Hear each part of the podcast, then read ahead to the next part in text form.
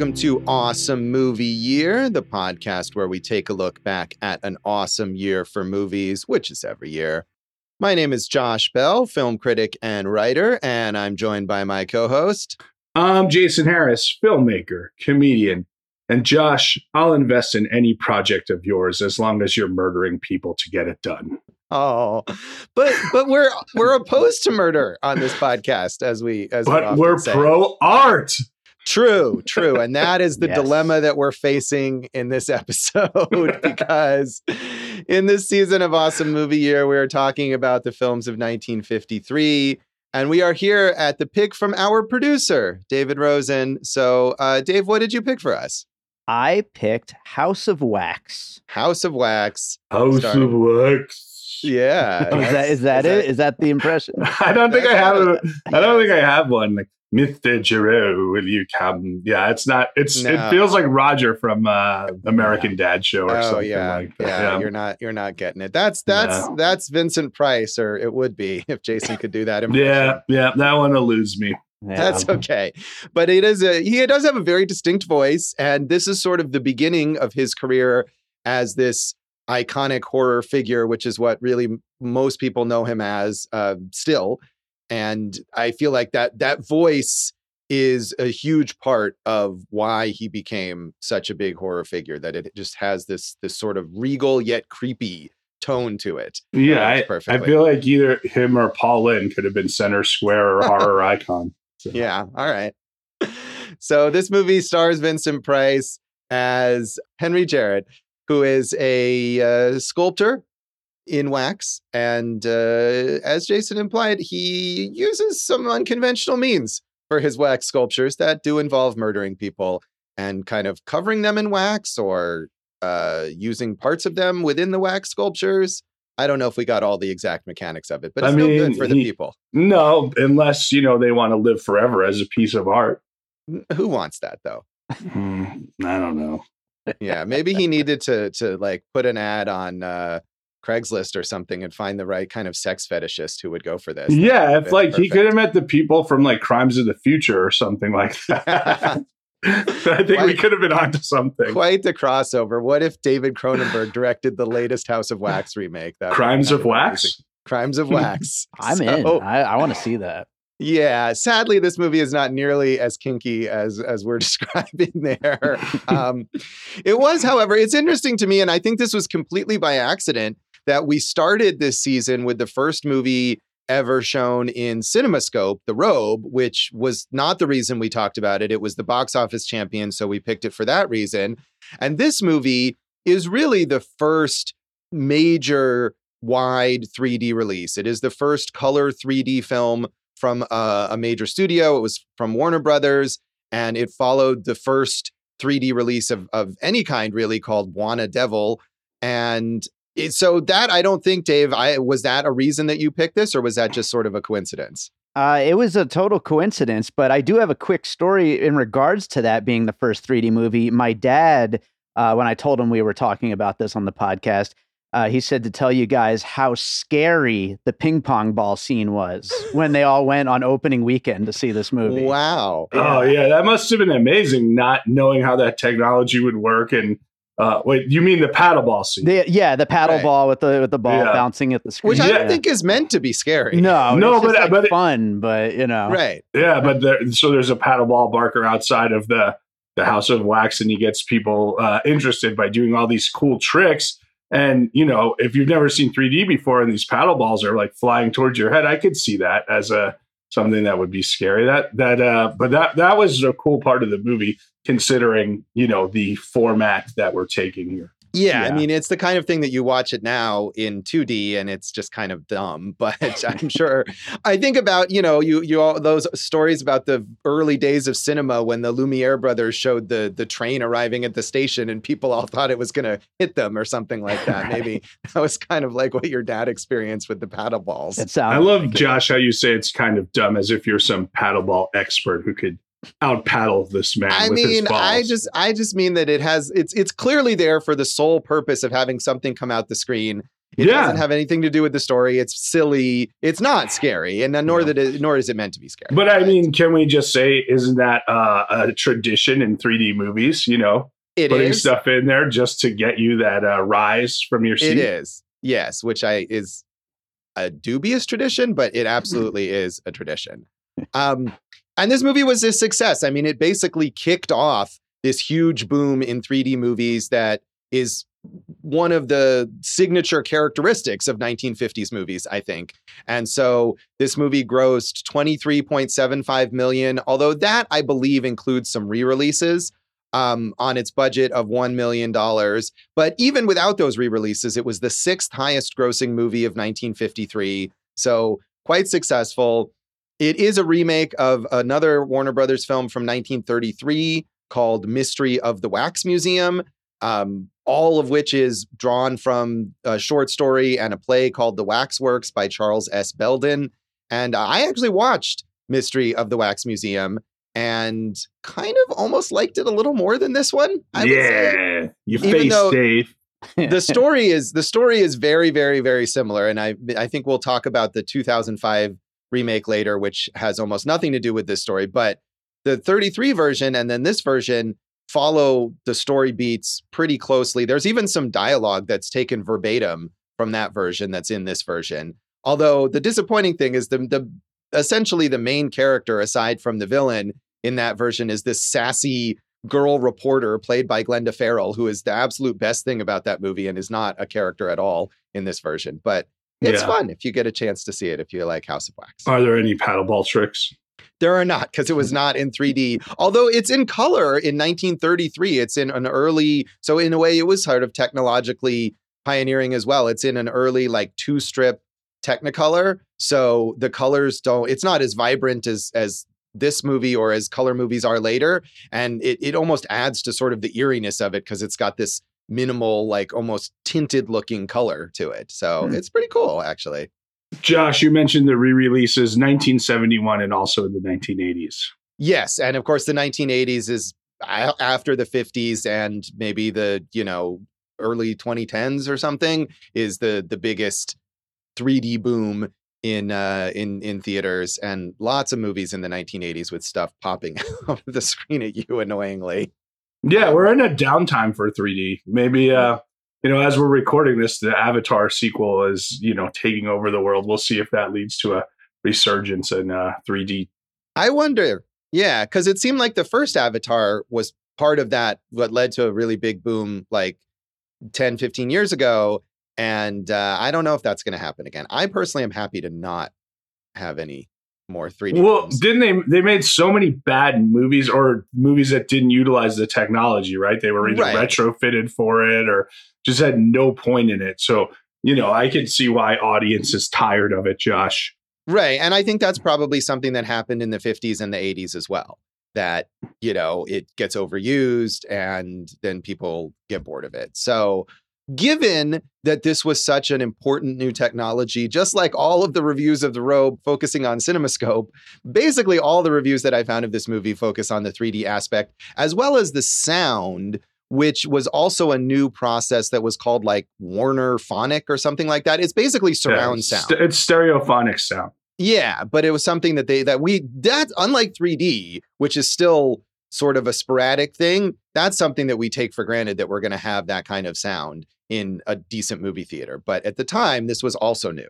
So, um, not surprisingly, all these stodgy critics did not like it. Mhm. Um, not only were they very skeptical of the technology, but didn't really care for the movie uh, as a movie either. So I can't uh, wait to hear from Louisa May Rutherford and hear what she had to say about it. well, we do have Bosley Crowther, who really hated this, and uh, I had to kind of uh, cherry pick here because he just had so much negativity to to share. So Bosley Crowther in the New York Times said, "This mixture of antique melodrama, three-dimensional photography." Ghoulish sensationalism and so called directed sound raises so many serious questions of achievement and responsibility that a friend of the motion picture medium has ample reason to be baffled and concerned. It isn't only that the story projected in this first major whack with 3D is a bundle of horrifying claptrap that was cheap and obvious 20 years ago, nor is it that the stereo photography, while more effective than any other yet seen in theaters, is of but moderate advantage to the film. The most frightening thing about this picture is the thought of the imitation it will encourage if it proves to draw customers to the theater, which it more than likely will do. Some may accept this dismal prospect with the same casualness they accord the idiocies and eventually comic monstrosities of the film, but not so this reviewer. Dave, can we just say, like, is Josh just killing it on these uh, emotional, you know, resonance on these reviewers? Like, you should you should take this on tour, Josh. I keep yeah, telling I, you this. So. I, I, had I had to capture that. I, I'm telling you, if you read the whole review, Bosley Crowther sounds like he's foaming at the mouth as he's writing this review. yeah, yeah. No, I mean that was really good, Josh. Well, made, thank you, thank you. It made me just want to give Bosley Crowther a Valium and like, dude, calm down. It's like a you know at at the very worst, it's a gimmicky horror movie, right? And uh and it's fine as a gimmicky horror movie. I don't love this movie, but that's fine. Like, it, I don't. It's not destroying cinema. And uh, and honestly, like I, I, felt like he was just like chiding a young Roger Corman, like you're gonna do all these things, and I don't like it. So, yeah, I mean, I agree with you, and I think with the benefit of hindsight, we know that it was just a gimmick and that it petered out right within a few years in the 1950s.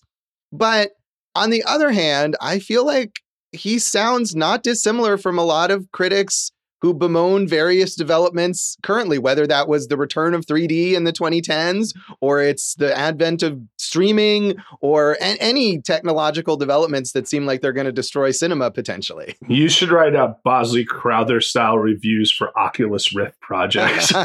yeah, something like that, or interactive things on Netflix, or I, I don't know.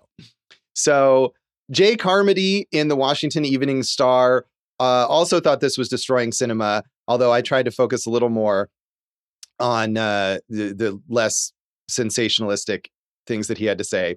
So he said, in making House of Wax, the second of the full length 3D films, Warner Brothers bears more than a faint resemblance to a man making a beautiful swan dive into an empty swimming pool. Mm. The vital ingredient the company forgot was a story worthy of the new technical process on display. This leaves House of Wax with a wildly disheveled look, in spite of the fact that the actual camera work represents a considerable improvement over Bwana Devil, which was the first 3D movie.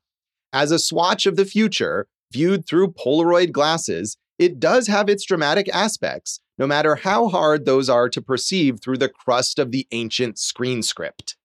Has anyone seen Bwana Devil? Uh, I have not, and I, I, briefly looked to see if it was streaming, even though I probably wouldn't have time to watch it. But I did not. It, it's not streaming. Yeah, Josh, I looked too, even though I didn't have any time because I was busy doing cool th- things. I was busy watching the House of Wax remake. um, it's interesting that uh, you wonder what the reviews would have been had they responded to the story, right? Because, like, you know, the robe, as you said, CinemaScope, right? They they talked about how that was so effective uh, for the film. And now this is like the technology they're saying is ineffective. But as we know, like, you know, looking forward, everyone credits uh, the director Andre de Toth because he couldn't see 3D is a very, um, you know, doing a very good job of actually making a film. Right. And and I kind of think that it's funny that that they focus on the fact that this is not the right story or it's not worthy of this presentation or something like that because maybe because of the way that 3D developed and 3D was used so extensively in like kind of schlocky horror movies that that's what we sort of associate it with. But I feel like it is it is it is a fun little maybe sort of throwback horror movie that is perfect for this. And there's another review that I didn't end up quoting because it wasn't overall as interesting, but another reviewer talked extensively about how if 3D is supposed to make things more realistic looking, that why would you make a movie that's in like a period piece and like hokey and not realistic as if I think she was expecting 3D to be used for like naturalistic dramas or my something. my dinner with Andre now in 3D. Right, right. And that sounds absurd to us, but you know, at the time there was no precedent for what it would be used for.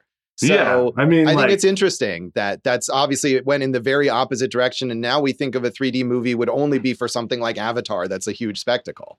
right. Don't you want to see like the next installment of the before the Sunrise trilogy? You know, which would be now a quartet uh, in 3D. Wow, it really looks like Ethan Hawke and Julie Delpy are walking down the street next to us. I mean, on the other hand, like, what if some what if Richard Linklater Right. took that seriously and did it? Like, I mean, how would that work out? It would be great because we've seen what he does with rotoscoping, right? Right. So, Right. So I just think it's fascinating, just like with CinemaScope or any of these things, to see what people were imagining of this technology at a time when they didn't know how it would go. yeah. Do you think there were some who were like, I wish the robe was in 3D? I really wanted to get up close and personal with that crucifixion.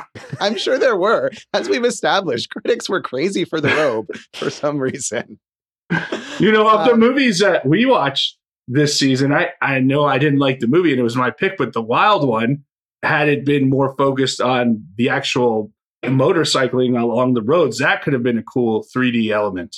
Yeah, totally. And would have added to the sort of sensationalistic nature of that movie. And had it been made like a few years later when it was at the height of 3D, it could have ended up actually being in 3D. So I did try to find something more positive. um, Edwin Schallert in the Los Angeles Times said Warner Brothers has smartly proffered a reliable old thriller with many inherent illusions and effects as its first exhibit to show off the three dimension system. If you aren't hit with a ball, a chair, or stabbed with a sword in some time in the proceedings, you may consider yourself either fortunate or unfortunate, according to your addiction to gruesome excitement. House of Wax doesn't spare anything along this line, but it seldom becomes too extreme, except it will undoubtedly give children nightmares. Nor is anything like a critical appraisal of this innovative film fitting, because 3D still is so much in the experimental phase. The show will cause intense excitement among audiences, unquestionably. So he is reserving his critical judgment, I guess, and and I think his perspective here that this is the right material for 3D. You know, they trotted out this this reliable old thriller with some thrills and chills to make the 3D pop or whatever. I think that makes sense for what you want with a 3D movie. Yeah, the first, uh, re- I wonder what you guys uh, recall, but the first movie I remember seeing in 3D was Captain EO at uh, Oh, Epcot Center, right? And it was Michael Jackson and a little Ewok type thing. And it was 20 minutes, and that creature was always flying at you. And Michael Jackson was dancing. And uh, was that John Landis? Was that his? Or I don't even know who directed it. probably. Yeah, that But- sounds right. Um, but yeah, so like, you know, you're utilizing the technology for different things, I guess. Uh, what was the first one you ever saw in 3D? Do you remember? I don't know. It was uh, Francis Ford Coppola who directed Captain EO. Oh, by the yeah. way. Yeah, he's good. Um, he's good. I like him. Yeah. Look for But- Captain EO, Captain EO, the final director's cut coming to an Epcot Center near next year. I definitely saw Captain EO, although I never went to Epcot Center, so I must have been at the California Disneyland also. yeah. um, which I went to a lot as a kid growing up in California. Um, I don't know if that was the first 3D movie I ever saw. I definitely did see that as a kid, and I feel like we were probably too young to catch the 3D boom of like the early 80s, Yeah. which was was mostly about horror movies that we would have been too young to see. Um, so it it may have been that because really there was very little 3D wise until again the the boom that that was around the time of Avatar. So um that sounds right. I don't know, Dave. Do you remember? I, I know I went and saw the whatever the Nightmare on Elm Street one was that was in 3D. Um, Oh, I saw that too. It was the Freddy's Dead. Yes, Freddy's yes, Dead? I did Yeah. see that. That might have been mine as well. Yeah. okay, that's a fun one. So, and that's a terrible movie. Yeah, very much so. Dave, your parents didn't take you to see like Emmanuel in Paris in 3D. Possibly. I just don't. remember. yeah, there was. I get. I I haven't looked into it, but I'm sure, especially in the 70s and 80s, there must have been 3D porn in the oh, theaters, right? now we're now we're talking, Josh. yeah. What would Vincent Price say about 3D porn? Oh, look at all that splooge. All right, your impression still still sucks. Still not good. I feel like I at least got the attitude, but you know. um. So so Dave, you picked this movie. Uh, did you see this as a kid? I don't remember. It's one of those movies that I feel like I might have seen, but I, I don't remember. But I just love Vincent Price, like just as a figure in horror movies, and of course, you know, in Michael Jackson's Thriller. Like I, I just love him, and so when I saw this as being something from 1953, I was like, we got to go with that. Yeah, he's great, and um, I think he uh, he elevates any of these schlocky movies that he's in with his presence. And uh, quite a good host of the Muppet Show. Uh, Oh, I'm glad we can talk about the Muppets again. yeah. I think it was like a Halloween style episode. No, that makes sense. That's totally something that I could see him doing.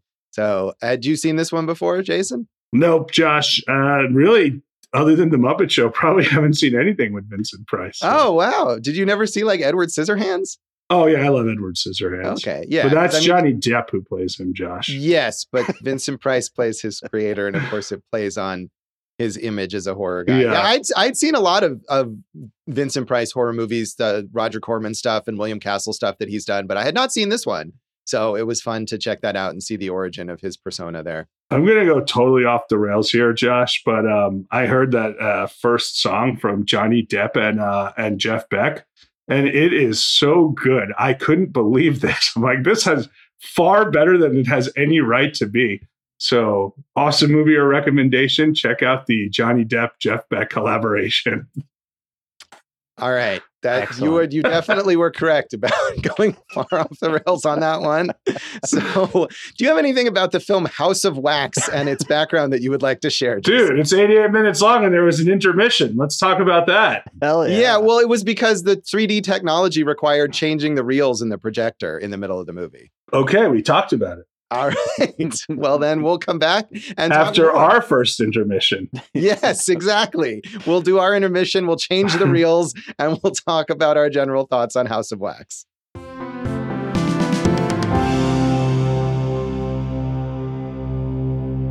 Welcome back to Awesome Movie Year. In this season on the films of 1953, we are talking about We're talking about House of Wax starring Vincent Price. Ooh.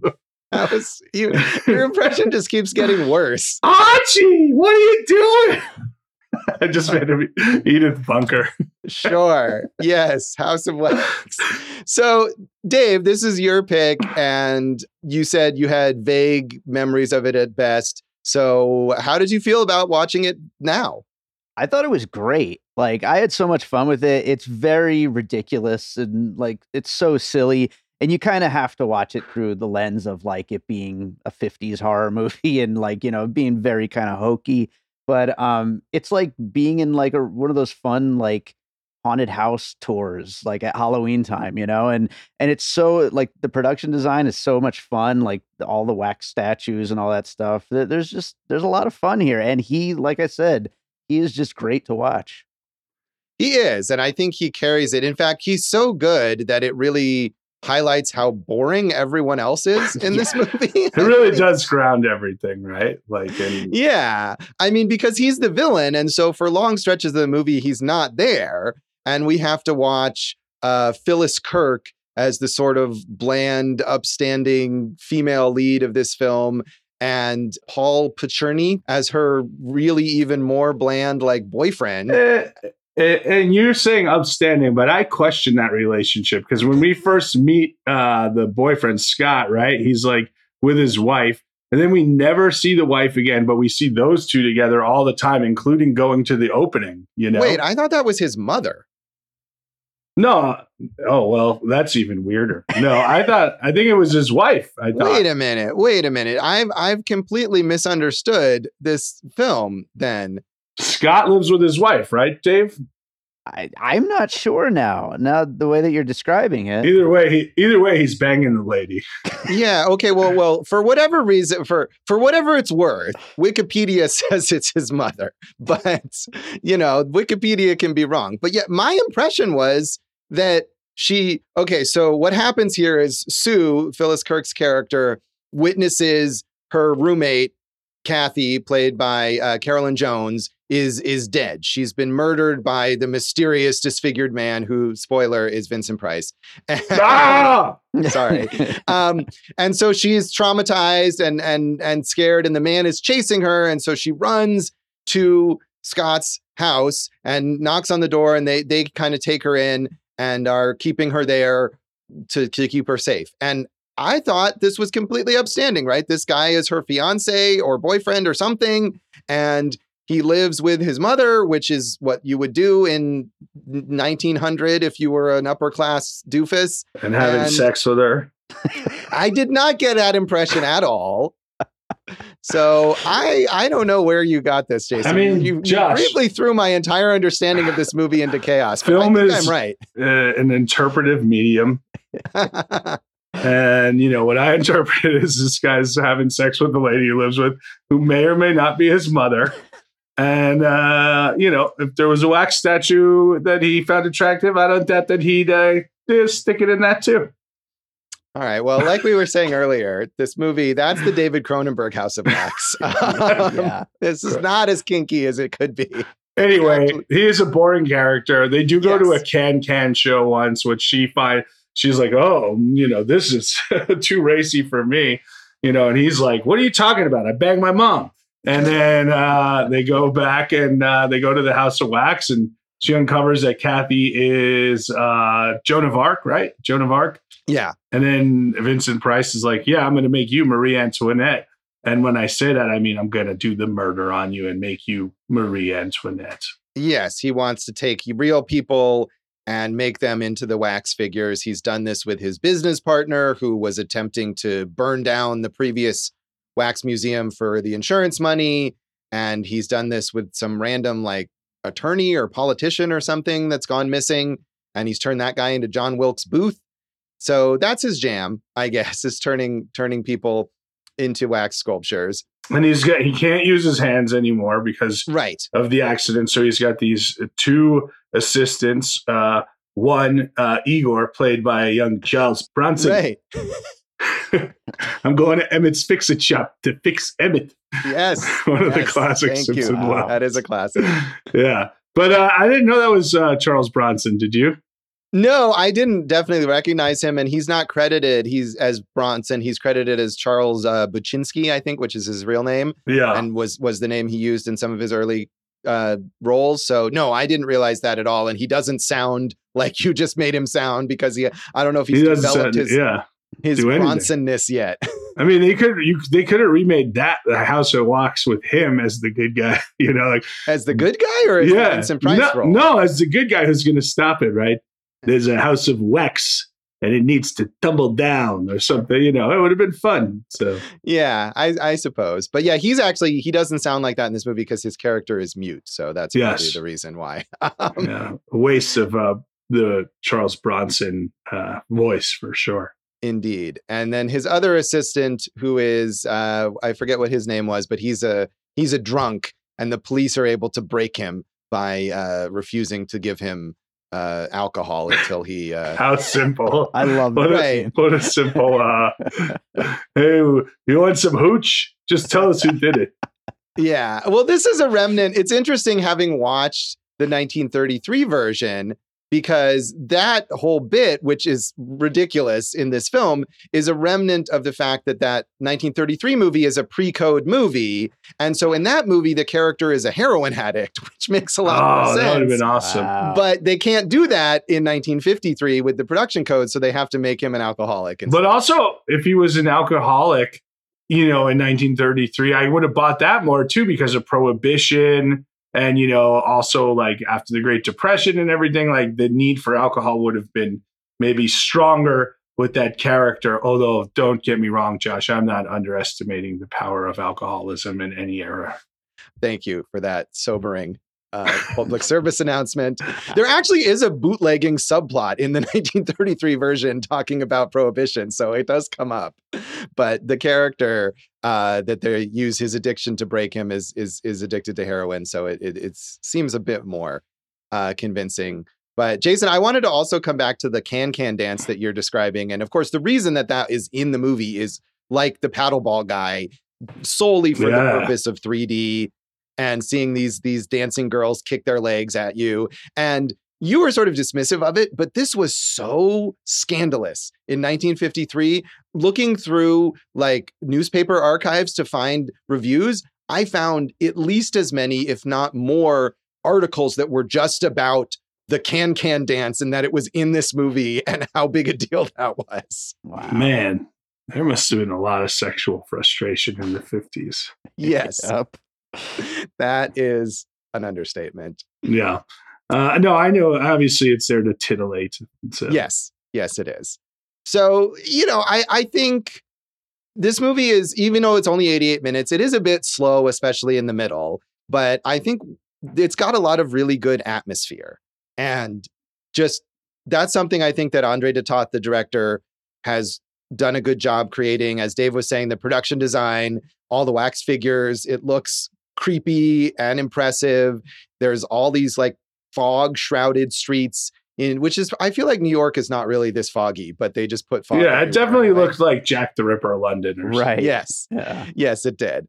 Um, and it takes place in 1900, so everybody's in horse-drawn carriages and stuff like that. It gives it this old-timey feel. Right. So Everyone, I thought it was fun.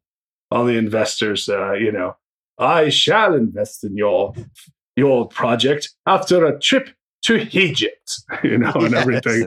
Um, you know, the best shot for me, Josh, was when Sue finally smashes the Vincent Price character in the head and that wax uh, mold comes off and we see his disfigured face. I thought that was a really good reveal.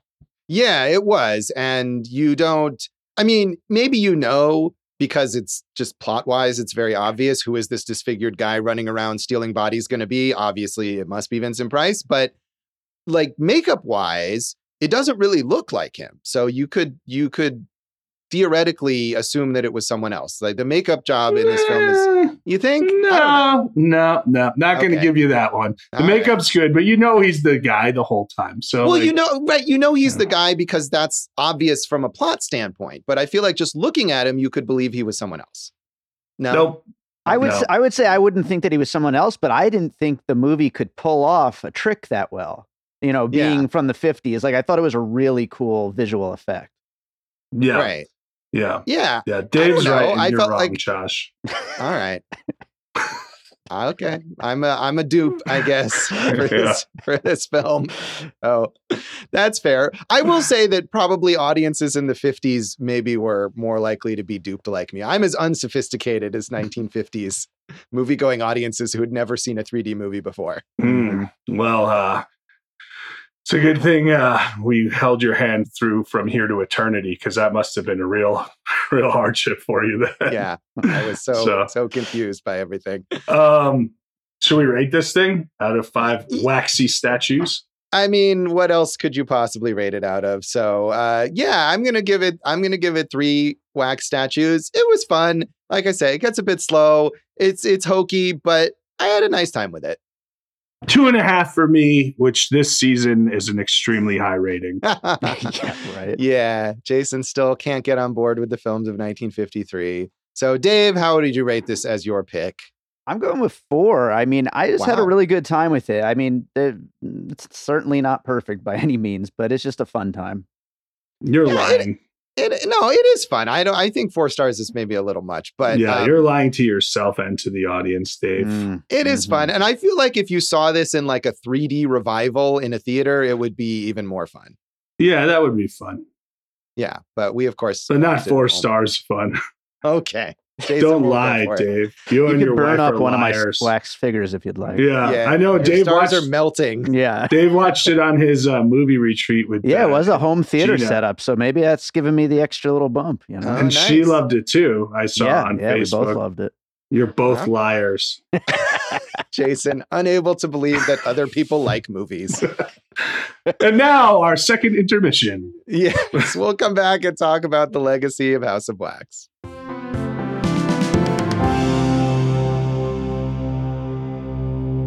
Welcome back to Awesome Movie Year. In this episode of our season on the films of 1953, we are talking about our producer Dave's pick, House of Wax. And legacy House of Wax, starring Vincent Price. I, I don't even know. Is that like Richard Nixon, maybe? I don't know what that is. I'm just doing just voices now. I feel like you just have to do the thriller rap and then you'll get into the spirit. Yeah, Price. it's kind of a warm up or something Yeah. to get there. I'll work on it. Maybe in the Yeah. epilogue, I'll have I'll come back with something. Thank better you. Yeah. I'd maybe when we- appreciate that. When we talk about Edward Scissorhands someday, you'll have it. Yeah. So, I mean, we've been talking a lot already about the legacy of this film in terms of really being the catalyst for this boom in 3D that was a big deal in the 50s and then again in the 80s and the 2010s. This was re released in 3D in 1971 and in 1982. And I feel like this is another movie that if repertory theaters or film festivals ever have like a 3D showcase, this is a standard one that they would include. Hmm. And Josh, I think you also had mentioned how this catapulted Vincent Price, who was kind of moving down the quote unquote star ladder towards like, you know, smaller supporting roles perhaps, and uh, reestablished him as this, uh, the beginning of his horror icon phase. Yeah, I mean, he'd had a supporting role, I think, in one of the Universal horror movies back in the 40s, but generally was not known for horror at all. And you look at his filmography following this film, and it is almost all horror movies. And a lot of these horror B movies, like I was saying earlier, he worked a lot with William Castle. He worked with Roger Corman, especially on all of these adaptations of Edgar Allan Poe works. And it was perfect for him. I don't know if he was one of these people who maybe resented the typecasting after a certain point because of course he was a serious dramatic actor in a lot of these earlier films but whether he did or he didn't he was great at it all the way through again all the way through edward scissorhands in 1990 which was his final on-screen appearance and people know him from thriller i mean i was i was trying to write down sort of the notable horror movies he was in and then i just gave up because it was way too many to name but I love him in Theater of Blood, where um, he plays this actor who uh, murders all the critics who give him bad reviews, which I Hmm. thought was a fun concept, of course. Is that how you want to go out, Josh? yes, I want to be murdered by someone who I give a bad review to. That's well, uh, my guess is it's going to be Jamie Kennedy. yeah, uh, you know what? That is cut. actually a good. That is a very good guess. That's mine as well. hey, hey, Josh, have you or Dave seen any of the pre-horror Vincent Price, uh, you know, dramatic roles? Yeah, I've seen him in some. I mean, where he's he's usually more of a supporting player, but um, I forget what I've seen. Um, Leave Her to Heaven, where he's like a, I think he's a lawyer, and he's usually fine in those films. But I think it- his presence in the horror movies is really based on this sort of florid, not overacting or hamminess necessarily, but but like the voice. Again, I feel like the voice comes from those horror performances, and that's where he really comes to life. Whereas in earlier dramatic performances, at least that I've seen, it's like, sure, he's good, but you're not going to watch those movies and think, wow, Vincent Price really popped off the screen in that film. Yeah. Do you think there's an equivalent of a Vincent Price today? I mean, probably, you know, the the one thing I was thinking of, and this isn't in horror, but when I was talking about someone who might have resented being typecast, is Leslie Nielsen. You know, who was this uh, serious dramatic actor, but mostly in small parts, and then when he did The Naked Gun, he just became the parody guy for the last part so of his funny. career. Yeah. Yeah. So yeah. Interesting. Could Bruce Campbell fit the bill maybe a little bit?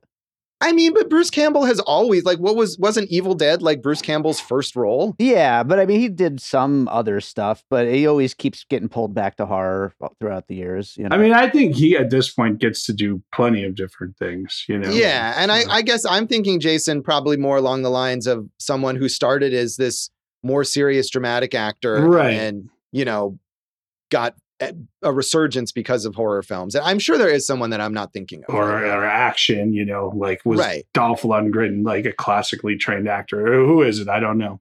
Yeah, I mean, Dolph Lundgren is famously like, uh, doesn't he have like a PhD in molecular biology or something like that? and, and I had always heard uh, this, you know, as a as an actor myself, fellas, Mm-hmm. um, that um, Seann William Scott was supposedly like this amazing dramatic actor in you know acting classes, and he was you know going to be that next hot dramatic star. And then American Pie came along, and he became Stifler for most of his career. Um, but uh, but yeah, no, I, that's what I mean. But but we didn't know him as a dramatic type beforehand, as opposed to like Leslie Nielsen, like you're saying. Right, right. I think Leslie Nielsen, even though it's not horror, is a decent comparison. I guess you could almost you mentioned action. You could say like Liam Neeson, who has this resurgence as an action Right. star. He still gets to do serious drama, but not nearly as much. I think Um, he kind of just decided to lean into that, though. Yes. Right. But he might be remaking The Naked Gun soon. So Right. There you go. um, and I'm sure Leslie Nielsen leaned into the comedy and Vincent Price leaned into the horror because that's where they were getting work. And why not Yeah. go for it? You know, if you're an actor, like Make that money. effort. Make that money. Indeed, indeed. So we're talking a lot about Vincent Price here because the everyone else in this movie, the other actors are all boring. Well, I Um, mean, you know, the especially right now with the resurgence of Wednesday, uh, which I loved on Yes. Netflix. Carolyn Jones, uh, who played Kathy in this movie, played Morticia in the original Addams uh, Family TV show, and she had a Best Supporting Actor nod for The Bachelor Party, not to be confused with Bachelor Party with Tom Yeah. Hanks. Yeah, not a movie that I'm familiar with, The Bachelor Party, but she did get an Oscar nomination. Um, she was great as Morticia, though. I mean, I even uh, before the uh, 90s Addams Family movies, I remember loving the Addams Family as a kid. And, um, you know, she deserves to be up there with the rest of them. Yeah, I mean, look, all these, for the most part, you have a lot of these uh, people where it's like the first thing you read is like, uh, like for instance, I wrote down for Roy Roberts, who played Burke. He was in over 900 movies and plays. You know, a lot of this, this was that time where you work, work, work, work, work. So Right, right. Yeah. Paul Paul Picerni, who plays the boring boyfriend, was in tons of movies and TV shows as a character actor. yeah, the Untouchables TV right. show. The untou- the Yeah. TV series, The Untouchables. He was a major co-star there. Phyllis Kirk also did a lot of smaller roles. Thin Man played- TV show. Yeah. Yes, yes, with Peter Lawford um, as as Nick, and she played Nora. Did they have an infinite playlist? no, that, but that's that's was that's where those names came from. Is from the Hmm. Thin Man. And uh, Frank Lovejoy, who played the, the the detective, who gets really high billing for some reason, must have been a kind of a bigger deal. He just he didn't do that much because he died in 1962, so only a little bit after this. We mentioned Charles Bronson, who of all those people became the biggest star, even though in this movie he has a pretty small role. Um, I want to see this movie with Frank Lovejoy um, called Shack Out on 101. Have you heard about this movie, Josh? No, I don't think so. I think I kind of just skimmed through his filmography. I there. mean, it feels like it's real, like pulpy, you know, like romancy, uh, just kind of schlocky. Like uh, you can really get into it. The it's an isolated diner on California's 101 highway provides the backdrop of a the story involving nuclear secrets, foreign spies, and federal agents. But if you look at the cover of the, I mean, the poster, it's got none of those things, and it's just got two people embracing and making out with each other. making out while nuclear secrets are at stake. So that sounds good to me. Yeah. yeah so but um no i mean other i mean he was also in the hitchhiker you know like we we got it these guys did did did the work y'all Yeah, they did. They all did. de Toth Um, also directed a ton of movies you know He did. And he's kind of this journeyman that we've talked about with some of the other people in this season. This is really his most famous film. Um, he did a couple noir films, Crime Wave and Pitfall, that are, you know, decently known as noir. And I, I saw one of his early films that I found fascinating that I, I wrote an article about a few years ago called None Shall Escape, which I saw at the TCM Festival. And it's an interesting film because it was made in, I think it was 1944, in the midst of World War II.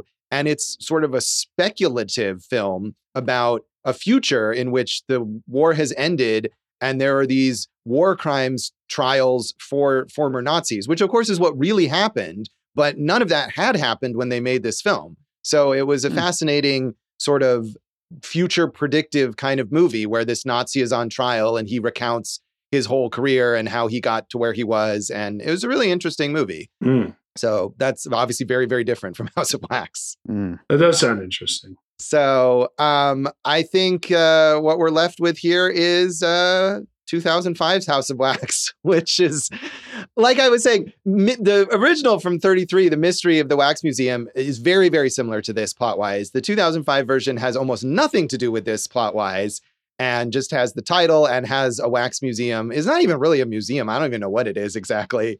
Um, but but Dave, you watched this one too. What are your thoughts? I mean, I didn't think it was as bad as its reputation makes it out to be. It just felt like every mid 2000s horror movie that's just like blah. But, you know, mo- most of all, the fact that it doesn't really have much to do with the wax museum is the worst part about it. Yeah, and it's very like you think the House of Wax has is slow. That movie takes like 45 minutes to just get to anything happening. And it's Mhm. far too long for a cheesy horror movie from 2005. Um, and uh, Brian Van Holt, who plays the villain, is no Vincent Price. And I can never remember him as anything other than the doofus from Cougar Town. So that was tough for me to take. His character's name is Vincent, though, by the way. Right. But it has nothing to do with Vincent Price's character Yeah. from uh yeah but uh that movie nominated for three razzie awards so Yeah, that's kind of deserved. yes uh jason didn't see it No, I think you. I think we've really extensively covered the entire history of all things wax and houses. Josh. i mean that's what we do here at awesome movie year Yes. I think you're right. We can wrap this up. So that is House of Wax, and that is this episode of Awesome Movie Year. You can find our wax likenesses online and on social media. Yeah, or at least an Avatar or Oculus Rift type uh, style uh, meta, whatever. Leave me alone. I'm Jason Harris Comedy or J Harris Comedy on all the socials. Uh, let's see. Uh, my website, Go for Jason, uh, needs to be murdered and encased in wax, but perhaps the new website, eatthiscomedy.com, will be here soon. Eat This Comedy and the Trivia Party, also on Instagram. Don't forget Awesome Movie Year on uh, Facebook and Instagram. Awesome Movie Pod on Twitter. AwesomeMovieYear.com. I am at joshbellhateseverything.com, um, which may have a something there soon or now, depending on when this is. um, look for it, maybe. Also at Josh Bell Hates Everything on Facebook, at Signal Bleed on Twitter, and at Signal Bleed on Letterboxd. And check out our producer David Rosen's awesome podcast, Piecing It Together. Check out Piecing It Together wherever you listen to podcasts and follow us on social media at Piecing Pod. Jason, what's coming up in our next episode? Josh, it's a 1953 film and it's a cult classic and it's one I've never seen before, but uh, I know you were very excited for this. Glen or Glenda? Yeah, it'll be fun to talk about Ed Wood and Glen or Glenda. So tune in for that. And thanks for listening to Awesome Movie Year. Thank you for listening to Awesome Movie Year. Make sure to follow Awesome Movie Year on Facebook, at Awesome Movie Pod on Twitter, and at Awesome Movie Year on Instagram. And if you like the show, review us and rate us with five stars on Apple Podcasts.